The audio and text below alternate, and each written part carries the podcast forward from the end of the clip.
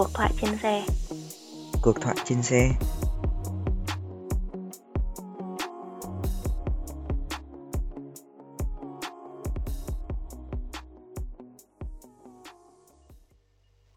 Alo anh Cáo à?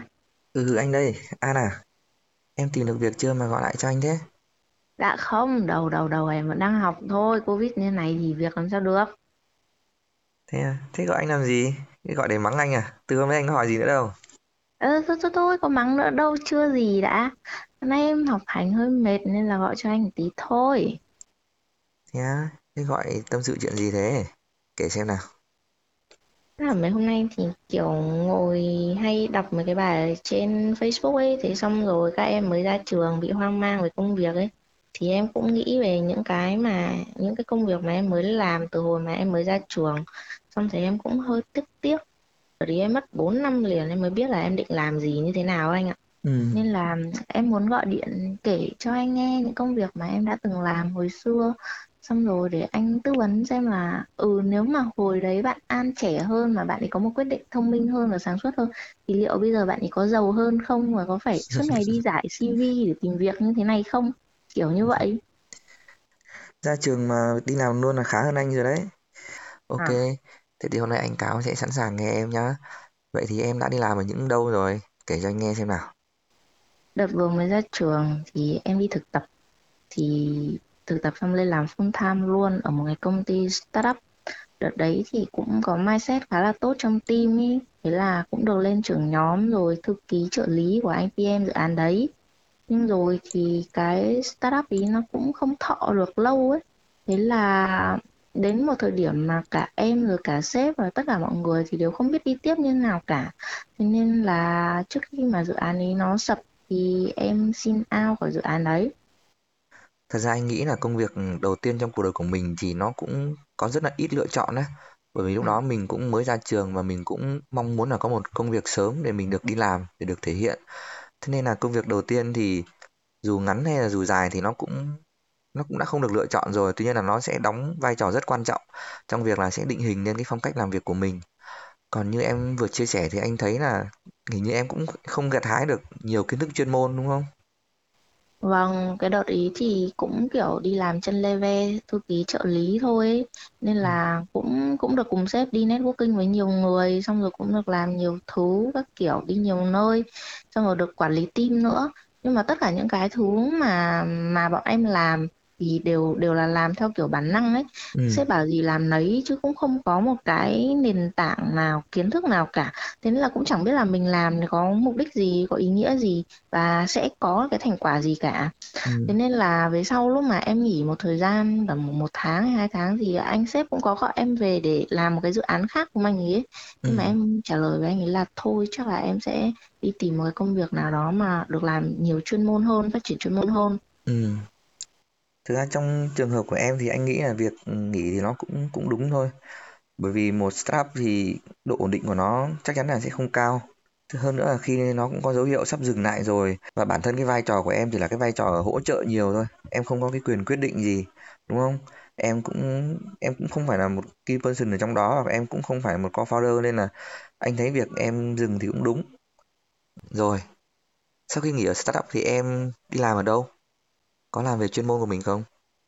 sau khi nghỉ ở startup thì em à, đi làm ở agency chỗ này thì là chỗ người quen người ta gọi về làm Ừ. thì à, đợt đấy cũng làm chuyên môn đấy viết bài SEO đấy mà cũng không biết bài SEO là gì luôn nên là xong rồi ngày nào cũng viết này xong rồi viết bài đăng ở trên Facebook fanpage các kiểu này kia này Ừ. kia thì à, nhưng mà cái kiểu chuyên môn như này nó hơi nhàm em thì em cũng không biết người khác như nào nhưng mà tại vì em vừa start up ra mọi thứ nó đều chuyển động khá là nhanh ấy Ừ. thế nên là sang bên này thì thấy nó giá quá nó chậm quá.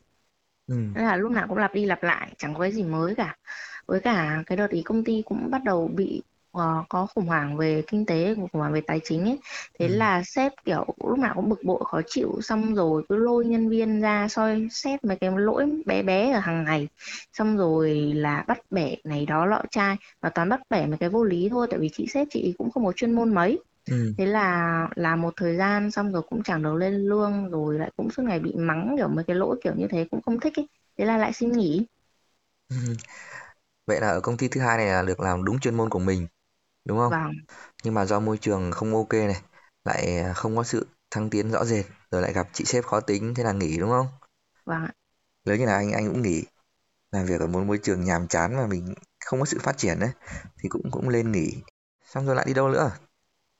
Thì đợt ý xong rồi vừa lấy chồng xong thì Ừ. là có em bé thì Ừ. là cần kiểu nơi đi ra đi lại chỗ chui ra chui vào thì là có người quen về gọi về làm thì làm công ty thì nó một cái công ty kiểu chấp chấp vá vá thượng vàng hạ cám cái gì cũng làm luôn anh Ừ. làm từ du lịch bán tour đến hội thảo rồi bán học bổng du học rồi bán phần cứng thiết bị rồi bán giải pháp IoT nói chung là thượng vàng hạ cám cái gì cũng làm Ừ. thế xong rồi cái hồi em vào làm thì cái gì cũng phải làm từ book phòng họp rồi nhân sự tuyển dụng rồi thiết kế banner Facebook rồi thì đi làm hội thảo rồi thì đi phát tờ rơi đủ các thứ luôn tất cả mọi thứ từ đầu đến cuối cái gì cũng đến tay mình Công ty nộm nhộm mà công việc của em còn nộm nhộm hơn đúng không?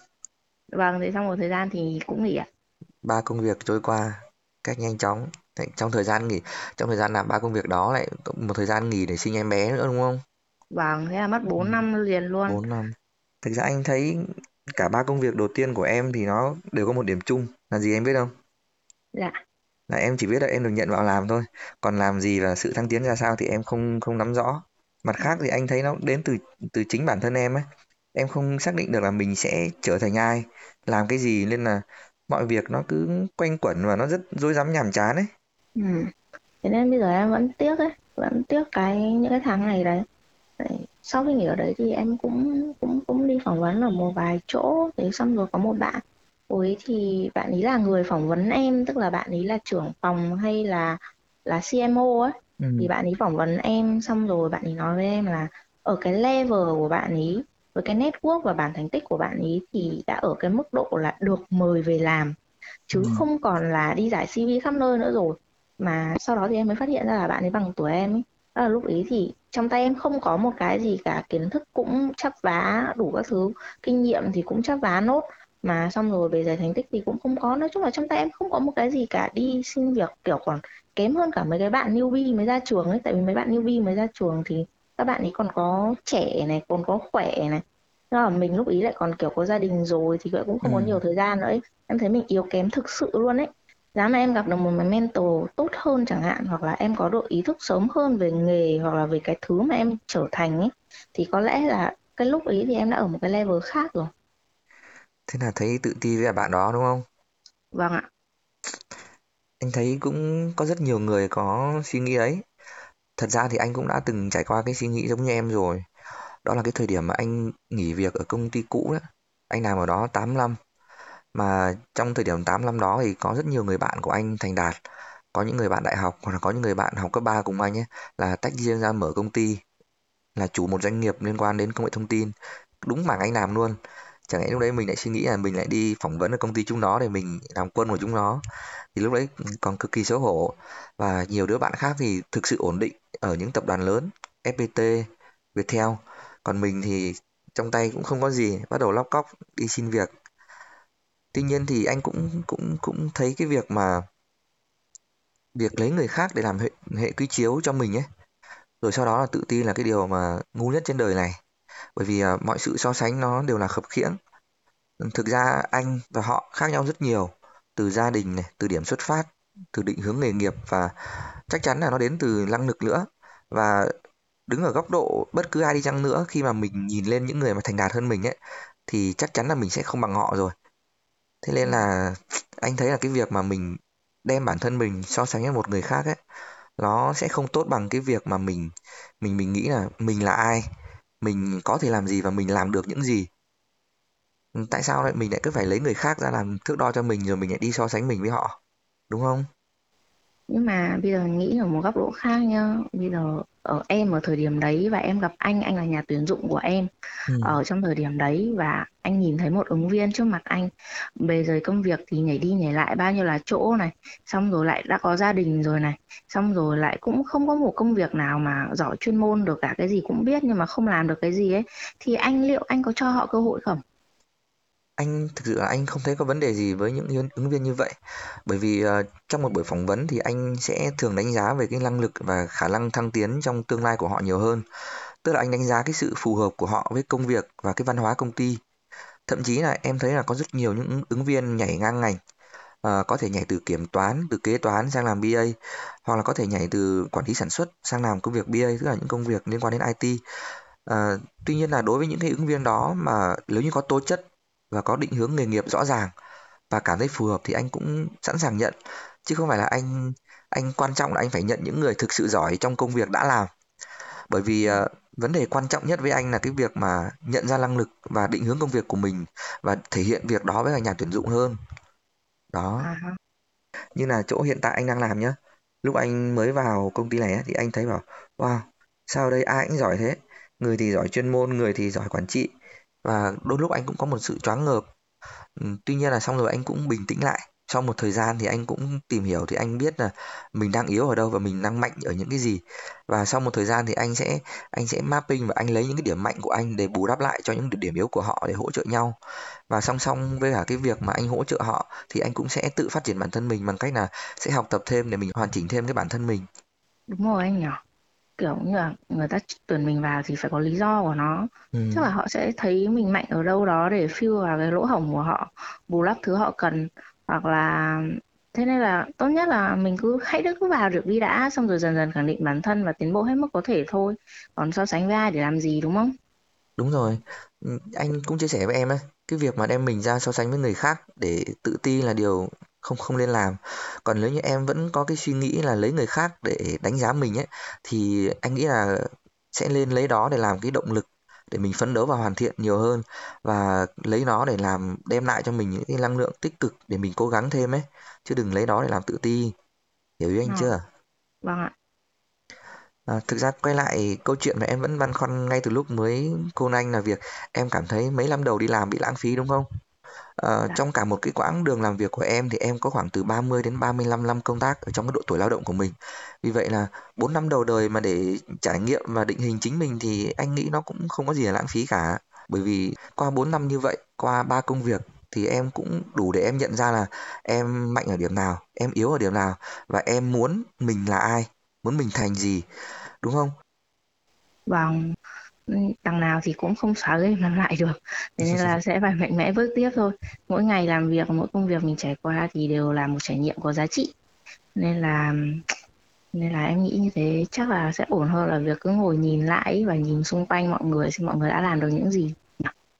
Đúng rồi, có thể những bước đi đầu của mình nó nó đi chậm nhưng mà biết đâu nó sẽ chắc đúng không? Dạ Và có thể là những cái vấn đề mà em cho nó là vô bổ ở trong quá khứ thì nó sẽ lại có rất có nhiều giá trị trong tương lai. Mình có nhiều bài học hơn, mình có nhiều trải nghiệm hơn đúng không? dạ vâng ạ em hiểu rồi ạ Em cảm ơn cái cá nhé Ok em. ok bye anh ạ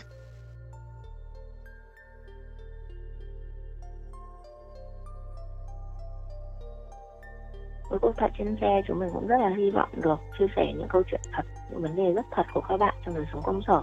Vì vậy mà đừng ngần ngại gửi đóng góp, tâm sự hay những câu chuyện hay là bất kỳ suy nghĩ gì của các bạn đến cho chúng mình nhé.